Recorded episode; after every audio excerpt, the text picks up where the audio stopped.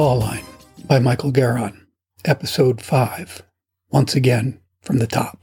In 1963, when I was 10 years old, my family moved to Switzerland. My friends and I loved to keep up with the latest U.S. trends.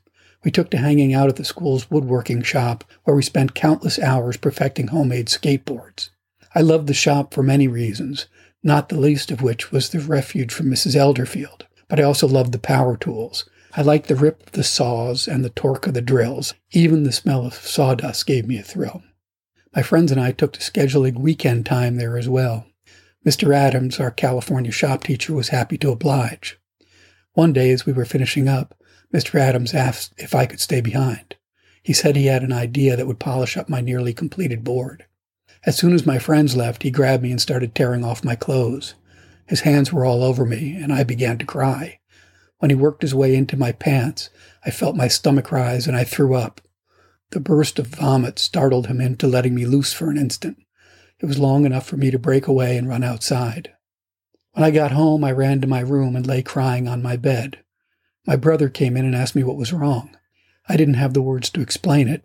All I knew was that Mr. Adams had fondled me, kissed me, and groped me in a way that only aligned with affection in my young mind but I also knew what I felt was so ugly and disturbing it had caused me to retch. I told my brother that Mr. Adams had hugged me and I'd thrown up. I recalled an expression I'd heard but never understood. I asked my brother if he thought I might be lovesick. I never went back to the shop, and even now the smell of sawdust makes me sick. My abuse scarred me in many ways. It made me distrust authority. Mixing abuse of authority with a school setting became my personal perfect storm. I found it again in high school. 1968, the height of the war in Vietnam, was my senior year. My school invited a classmate's father, who was in charge of the Veterans Administration, to address a school assembly. The topic was our patriotic duty to support the war, a war we all opposed. Midway through the speech, I rushed the stage and grabbed his microphone. I did it on sheer impulse without a moment's thought. I bellowed, Do we want to hear any more of this shit?